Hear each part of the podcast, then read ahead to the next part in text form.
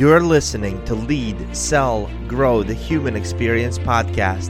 I am your host, Eric Konovalov, and I believe that we can achieve everything we want if we take our leadership, sales ability, and personal growth to a higher level. On this show, we share ideas on how to break through our invisible boundaries, start taking steps towards our dreams, and create the life we desire. I invite you to open your mind to new possibilities, new ideas, and to the truth that everything you want is possible for you. Thank you for being here and welcome to the show. Hey, everybody. Welcome back to another episode of Lead, Sell, Grow, the Human Experience podcast. It's so good to be here with you today. And I have a very special guest who knows about building wealth. He's the principal at Elevation Capital Group and an expert in real estate investing in a specific niche. His two specialties are investing in storage units and mobile home communities. I'm super pumped to learn more about real estate investing secrets. So welcome to the show, Ryan. How are you doing today? I'm doing great, Eric. Thanks for having me. Oh, yeah, and I didn't say your full name. The full name of my guest is Ryan Smith. You would think he's like a secret agent and it's a fake name. He is not the owner of Utah Jazz. So when you Google him, it's a different Ryan Smith. Yeah. So where are you now? So I'm in Orlando, downtown Orlando. Okay. What a small world. Earlier this year, Harry and I signed up for Life Surge, which was, I thought, a great conference. And Ryan's wife was actually the MC. Ryan was one of the speakers, and they had some incredible speakers there, like just amazing speakers. This was the event you wanted to be at if you just wanted to get a little jolt and motivation and faith all together in one place. So I heard Ryan speak because he was talking, the audience probably had a couple thousand entrepreneurs in the audience, and you were discussing some wealth building strategy specifically through investing in mobile home parks and investing in storage units. Mm-hmm. And I was at the time where I had this idea of like, okay, if I'm going to invest in real estate, I want to invest in storage units because it seems like it's not a whole lot of work to keep up with it once it's all up and running. And there I am at the event and you're speaking and you're just singing to me. And so afterwards, I came up to Ryan. I'm like, hey, I actually sent you a message on LinkedIn. You responded right away after you were done speaking.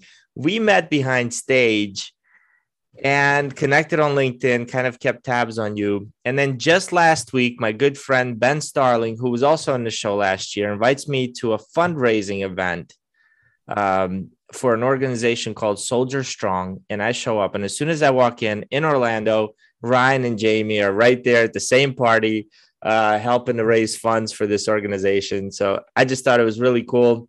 Had to have you on the show. It was a sign. It's great to, I appreciate it. And if you've already had Ben Starling as a guest, then mm-hmm. your listeners can tune out now and go listen to Ben because he's a gem of a person. Good friend of mine. He's stellar.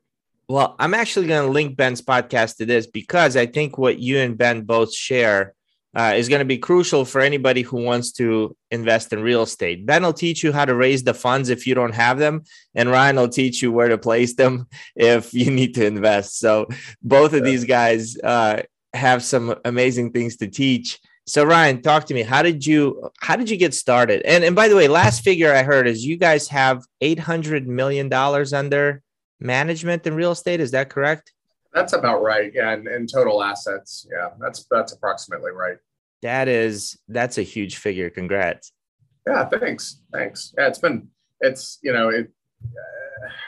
I guess it's kind of benign to me in that it's, when Jamie and I started our company, my wife and I started our company together, and she works right down the hall here. So we work together and love it. But when we started the company, our kind of dream big goal was 50 million. If one day we could have 50 million in assets, that would be just surreal. So, anyway, we obviously have surpassed that and have been incredibly blessed. So that it's a neat number, but that's really all it is too. It's fairly meaningful or meaningless, I would say, to us. But it's been a lot of fun. Where were you when you set the goal of 50 million? Like, I think we were in our early 20s. I think we were probably, you know, I'm entrepreneur, you know, I started really, really young, started coding when I was less than 10, you know, had to learn how computers worked, and it taught myself about 12 to 13 different computer languages, and just very curious kid. So, and have remained curious. So, but we started building the business in our early 20s. You know, I had started a software company as a teenager that did very well, made quite a bit of money for my age. And then I got drafted professionally in baseball. I'm 6'8". You can't, you know, tell on this, but I'm 6'8", and so I was a pitcher and got drafted by the Orioles and Angels, and so got my education. Coming out of college, I had a choice. You know, do I pursue basically brains or brawn? You know, do I pursue business or do I, you know, pursue sports? And ended up choosing business. And so Jamie and I took the money that she had saved and I had made from software, and we started buying real estate.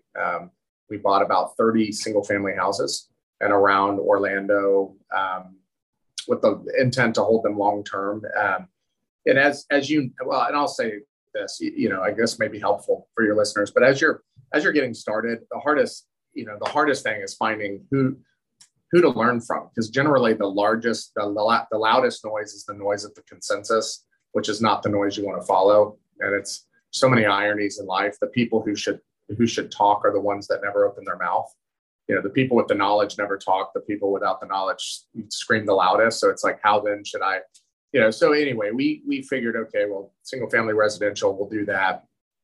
And we built, I mean, really 30 houses in our early 20s or so. And we found that once we hit around 30, it wasn't scalable. Like it was not nearly as efficient as we had hoped. And that's where we started pivoting into mobile home parks and self-storage facilities. And, you know, all these years later, that's still what we do. So we found something that really worked. And now looking back, I don't think we knew at that time what we had found and how special these asset classes are.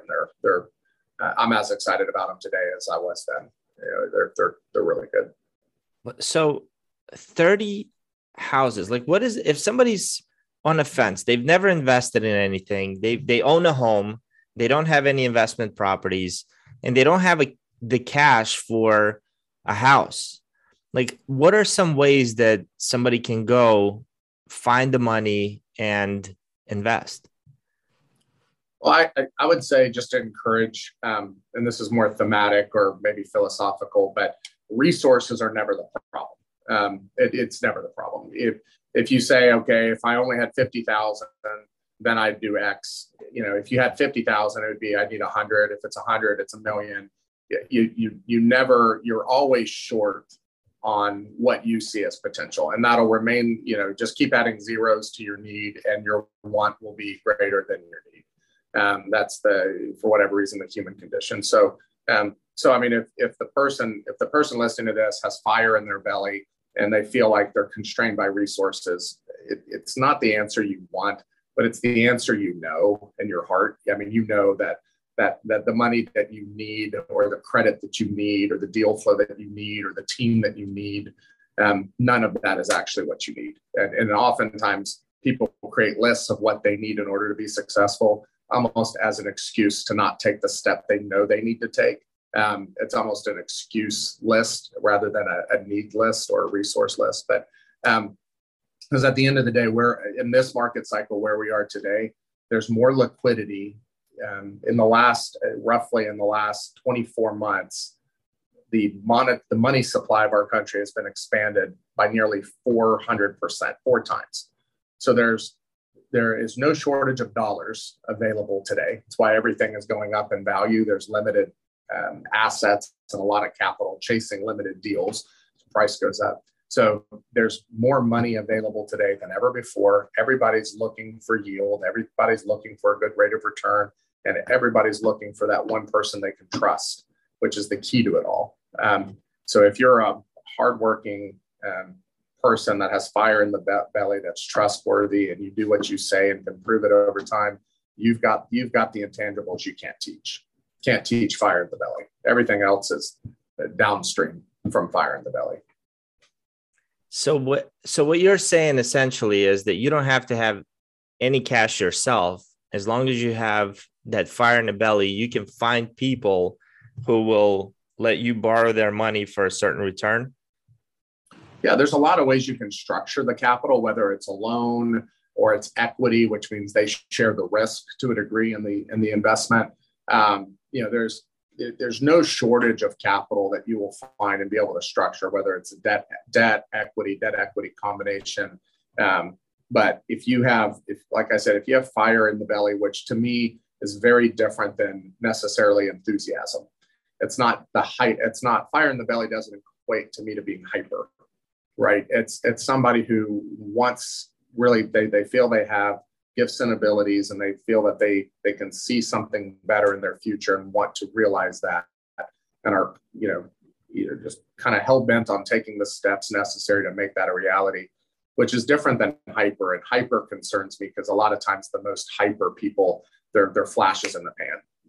They bump up against the first no and, well, there's all that's wrong and all of this stuff. It's like, no, I mean, anyway.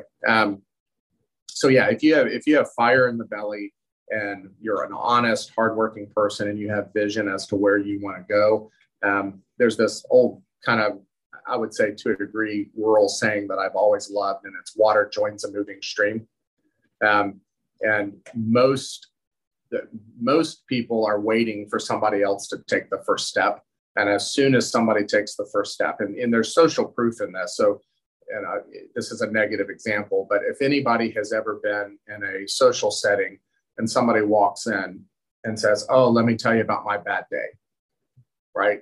They've now created movement in the stream and all the water joins, which is, oh, let me tell you about my day was worse than your day, and, whatever it is. So the point being is if you are the water that moves, all the other people who are around you watching you, they will move too, and they will join your stream.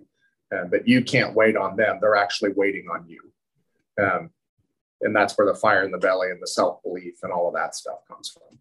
Everybody's looking for a leader to move, huh? Wow. Yeah. All right. So did you grow up wealthy? No. To me, wealth, and even to this day, like it matters. It doesn't matter that much to me. Like the wealth of the having or the not having doesn't. It's not primary, I would say, to me. But I mean, growing up, I think we had, we had hardships and we had struggle. There were times where I think we had excess as a family, not excessive amounts of excess, but we had excess. There were times that we were really struggling, and there's a time where we all slept in air mattresses in the living room of the home that we didn't have furniture for, or we couldn't afford furniture for. So, there's all kinds of things, but I think that the condition is I learned a lot more by watching my parents go through the adversity, and was more impressed and tried to, I think probably some of my identity is formed from some of the things I observed in my parents as they went through hardships. So yeah, no, we definitely were not wealthy and country club members and, anyway, and that's fine. That's perfectly fine. We're still not members of a country club. No. That's okay. They have high standards. No, I completely understand. I was just wondering how you were brought up. I believe that, recently I've been studying and reading a lot about Maxwell Maltz's Psycho-Cybernetics. Have you ever read that book? I haven't. So he was pretty much like almost the godfather of personal development as we see it today. He was a plastic surgeon in the 50s. And what he noticed was that he would do this, somebody would come to him and say, I'm unhappy. I want to get this blemish fixed up. He fixes the blemish. They're happy for a few minutes. Come, a couple of weeks later, they still see themselves as they always did. And what he realized is that we'll never outperform our self-image that we have of ourselves. And this isn't the self-image like, oh, I see myself in a mirror. This is that deeply rooted belief about me, meaning if I deeply, like, if I grew up thinking that all rich people are crooks, subconsciously, I won't allow myself to get wealthy.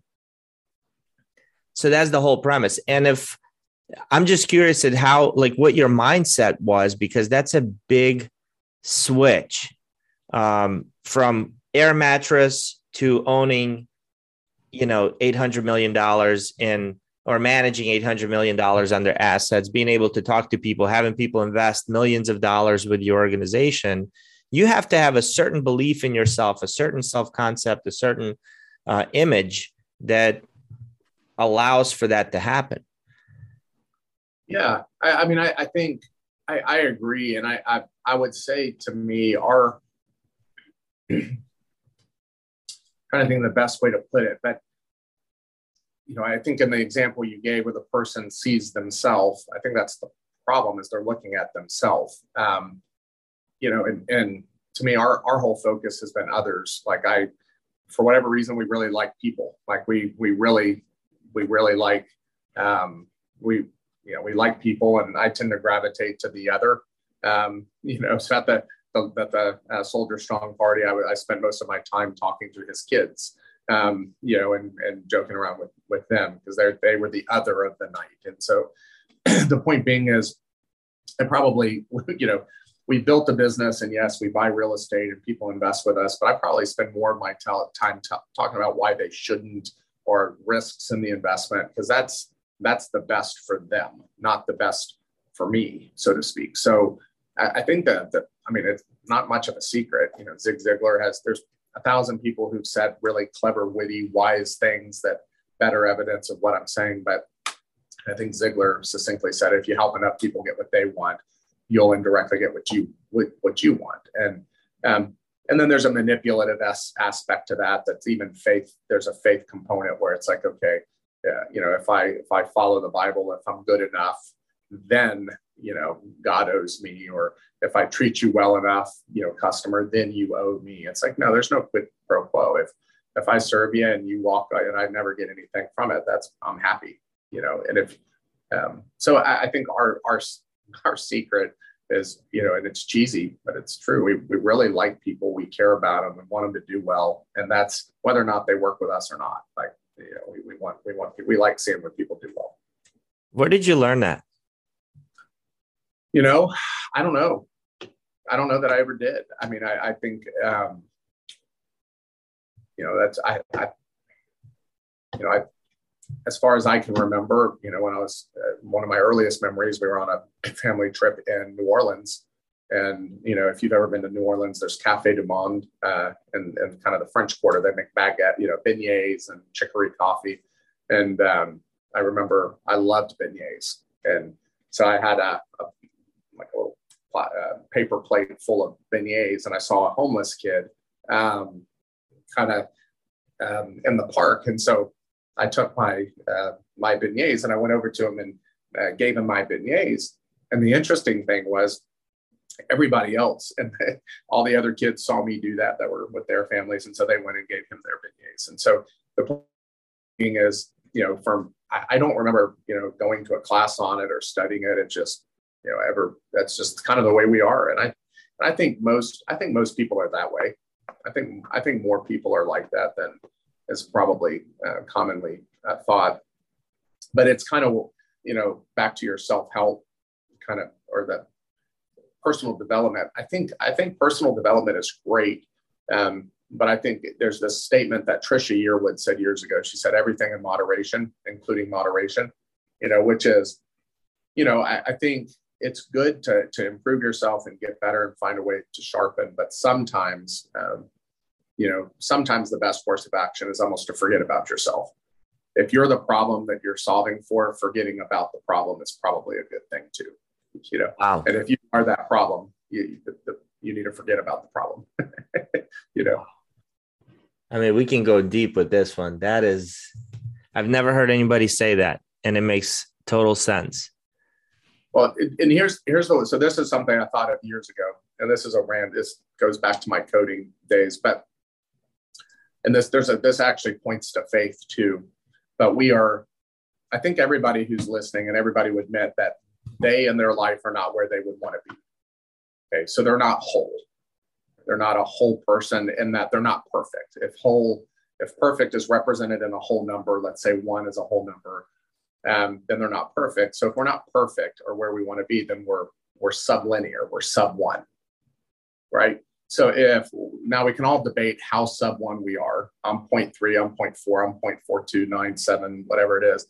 But if I'm 0.4 and I try to self-help myself at, I'm multiplying myself by myself. 0.4 times 0.4 is 0.16. I'm further away from whole. Right? I'm not getting closer to one. I'm getting further away from one. So as some linear equations, any multiplication we do by ourselves puts us further away from the whole number we're trying to shoot for. Right?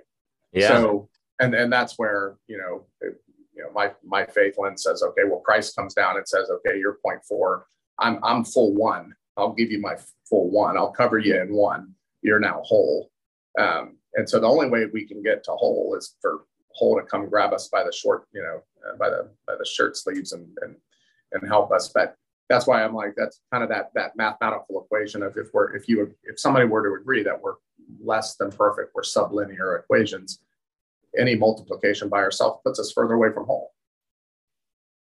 Now if we can add, if I can say, okay, well, my 0.4 plus your 0.3, now we're, but that's additive. It's not multiplication. It's me plus you, not me times me. Wow. That's really cool. I really, really like that. Okay. So you're a numbers guy. At the conference, you mentioned something about $20 not being $20. Yeah. Could you talk a little bit about that philosophy? Yeah. Yeah. I think it's, it took me years to figure this out. And it was through the grace of a friend of mine who hit me over the head with a 2x4, and I needed it in my 20s. And I've learned probably more from this guy than anybody, but I'll make it as succinct as I can. So it, kind of the concept is a dollar takes on different value depending on what the dollar represents. So if you work a 9-to-5 job, and there's nothing wrong with that, give the best you got, do the best you can. But if that is where you derive your income, you have taxes, you have all of this stuff that dollar goes towards. On a savings basis, you might save 10% of the dollar. So you have 10 cents. So a dollar to you, every dollar is 10 cents. To a business owner, that dollar, a dollar of reoccurring revenue sells for a multiple of that dollar. So in real estate terms and kind of my world, the average property that we own, I would say probably every dollar of annual income is worth $20, meaning somebody will pay $20 for a dollar of annual revenue. Okay. So if I can buy a property, let's say it's a storage facility or a mobile home park today.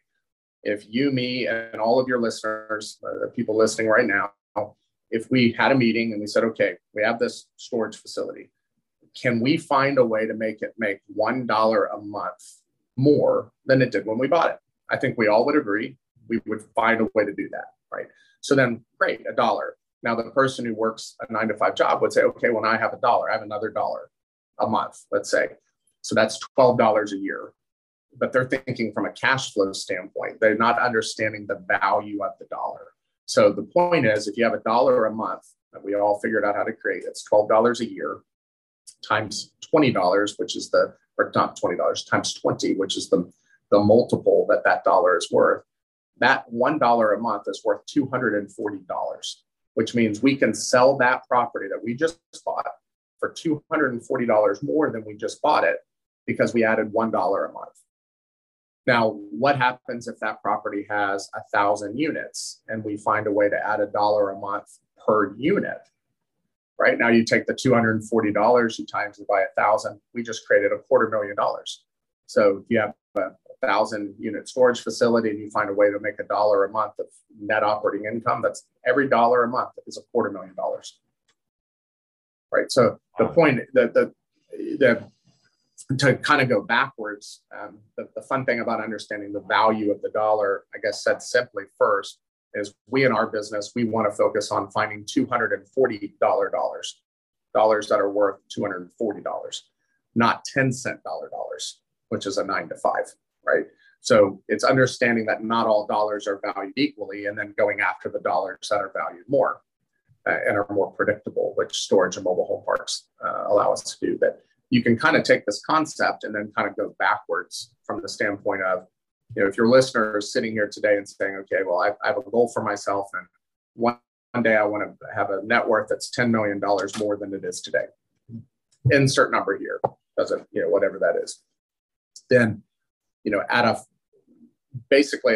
say it this way, using 20 times as the multiple we just talked about, which equates to a 5% capitalization rate in real estate.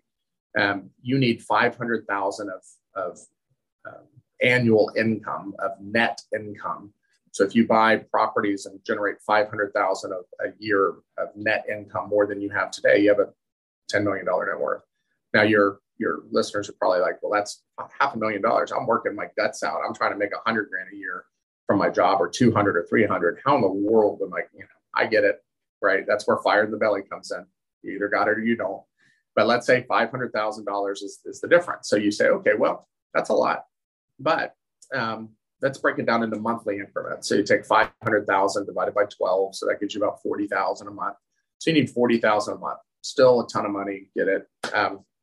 So then break it down and say, okay, well, my goal is to have 1,000 units, whether it's multifamily apartments, it's mobile homes, it's storage, whatever it is. So 1,000 units. So take the 40,000 a month, divide it by 1,000. You now need $40. You need to buy 1,000 units and find a way to grow the NOI by $40 per unit. And if you do that, you have a $10 million net worth. And now the person's probably like, well, $40 is still a lot. So give yourself 5 years to do it. So divide the 40 by 5, and that's $8. So in summation, if you bought 1,000 units or invested in 1,000 units of property and were able to increase the net operating income by $8 a month per unit for 5 years straight, you have a $10 million increased net worth. Okay. So, wow. Okay. So for those of us where it's foreign, right? Like 1,000 units sounds like a ton of units. Sure. And let's say we're talking storage units, because that's what I'm interested in. Yep. And let's say I have the fire in my belly and you're me, but I don't have the cash. How do I invest into 1,000 units? So there's a couple of ways, and it may not be one property that's 1,000 units. I mean, certainly, you know, one of the, since I think we first met in Tampa a couple months back, I think we've acquired almost 1,500 units since then. So the point being is it's not, but for somebody who's just starting, your first deal may not be 1,000 units, right? That could also be 10, 100 unit deals, or, you know, however you want to slice and dice it. But on a storage unit, let's say it's a 500 unit storage unit that's well located in a good metro with good dynamics and upside, and you have, you know, you see it for what it could be and you really want to go for it. Well, as indicated by you, like, let's say this person's not you. Well, you're talking about, you really like storage. I really like storage, right? So there's obviously people looking to put capital into storage. So now you have this property you found. You could possibly tie it up, get it under contract. So now you control the property and could not be sold to another party. And so in that, you now control an asset, at least contractually for the time being, that's well located with a business plan, and you've got clarity on how to execute it. So at that point, you line up your capital. You go to people, you share your vision, you share your plan and say, this is what I want to do. And how much money do you need to raise to do that? And you start a, you know, you could raise it via equity, and then also go to a bank and say, you know, here's what I'm doing, and get debt lined up. There's a lot of lenders have, you know, banks have a lot of cash to lend today. You could probably get 50, 60% financing on the property and raise the other, you know, 40, 50% from friends and family, you know, and take down the deal. And the first one will be the bumpiest. It'll be the hairiest. Do it. It'll probably be the worst deal you ever do, and then the goal is to get less worse as you go, and that's the story of life. Get less worse as you go. Ryan, I love it. So if somebody said, you know what, I don't have that much fire in the belly, but I do have some money. And Ryan sounds like he's the type of guy that knows a good deal when he sees one. How does somebody work with you or have you invest on their behalf? Yeah, and if you do have fire in the belly and want to, need some pointers, I'm happy to help whoever you are. If I can be helpful, I'd love to help. So our website's elevationfund.com. And then my line here to my desk is 407-602-7662. And I will add, for all the years that I've given that number out, there have been very few calls. So that's shots fired. So if you're thinking about it, please do call. I look forward to talking to you. Is that the one I called today? Yes. And yep, you picked up. It's shocking. Shocking. Yeah. There's never competition. Yeah. Wow. The principal of an organization that's holding over $800 million in assets picked up the phone when I called this morning. That's pretty cool. Yeah. And it was not a scheduled call. So Ryan, when you say you help, do you do some kind of a mentorship on like a one-on-one basis as well? Or how else do you work with people? Not really anything programmatic. I mean, I guess I just do, I live my life and like sharing that journey with as many people who are living there. So, there's a group of 10, 15 guys that get together quarterly and we debate, right? So we have quarterly debates on all kinds of topics and, there's all kinds of little things that we do in community. So I'm really big in community. And so if you're certainly in the Orlando area, and I'd love to integrate you in any of those conversations, or, if you ever want to call and have questions on something, I'm always available to help, but I don't have any kind of program or anything like that. I just like that. Yeah. Let me ask you this. Why were you at that Soldier Strong event? So I was invited by the host, the Colton Hogans, who are dear friends of ours. And they wanted me to actually, I didn't know much about it. So they wanted to expose me to what that foundation, that non-for-profit did. And I thought it was unbelievable. I was really glad I went. So anyway, that's why I was going to support the Colton Hogans, but also to learn about Soldier Strong. Why do you think they hosted it at their house? Oh man, the Colton Hogans are some of the most wonderful people I've ever met. I mean, they're incredibly generous and they're really good about getting the word out about things that kind of they take their platform and their spotlight and they shine it with intent to where they think it needs to go. And I feel like they're incredibly gracious. And and that's, by the way, they do, I would guess probably 10 to 15 events like that a year. That they host. So they're unbelievable. I got to tell you guys, with all this stuff in the news right now about, you're poor because somebody else is wealthy and the wealthy are the problem. They're taking all the money. They're not paying. I didn't grow up wealthy. I'm an immigrant. 6 of us lived in a 2-bedroom apartment. And this was probably it's not my first fundraising event that I've attended, but it is my first fundraising event at somebody's house with the caliber of people that were there. And I was just amazed at how the host, he was washing the dishes. He was cleaning up. The guy who had all these people in the house doing a fundraiser for a nonprofit that supports wounded soldiers. Actually, what Soldier Strong does is they provide these kind of robotic suits for paralyzed soldiers, Marines, airmen, sailors, our warriors. And there was actually a Marine staff sergeant there who was paralyzed. And he did a demonstration for everybody with one of their suits. And each suit, if I remember correctly, is like $150,000 for the suit that was donated to him. Okay, now this guy couldn't walk. He had 2 beautiful little children and his wife there. And he was outside walking around with his kids. Like, this organization gave this family their father, who sacrificed for our country. So to see the Colden Hovens, who I was invited by Ben Starling, so I didn't know them until that evening, to see them allow this organization to use their house, invite their friends, cook and clean. There weren't maids. It was the guy cleaning up the dishes, which I thought was just incredible. Just proved to me that, there are a lot of good, wealthy people out there who are doing great things with their money for good causes. And I just want to share that. Yeah, no, I agree. If somebody views wealth as the enemy, they may learn one day that it isn't, which delays their questioning. It really delays them learning what the enemy is. You know, it's, if you think it's wealth, it's not to say there aren't bad people who are wealthy, but anyway, there's a lot of wonderful people who are wealthy and on the way to being less wealthy due to generosity. So yes. Yeah, it's cool.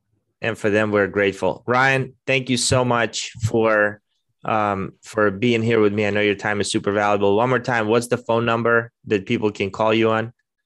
Sure. 407-602-7662. All right. And I want to get a message. If you call Ryan, I want a message saying, I called him. I got the guts to pick up the phone and call. Ryan, thanks. Hope you have a wonderful day. And thank you guys for listening. And see you on the next episode. You've listened to another episode of Lead, Sell, Grow, the Human Experience Podcast. If you enjoyed this episode, please head over to iTunes, subscribe, and leave us a nice review. And if you're not a part of our tribe on Facebook, be sure to head over to Facebook and join Lead, Sell, Grow, the Human Experience Tribe. I look forward to speaking with you in the tribe. Have a great day.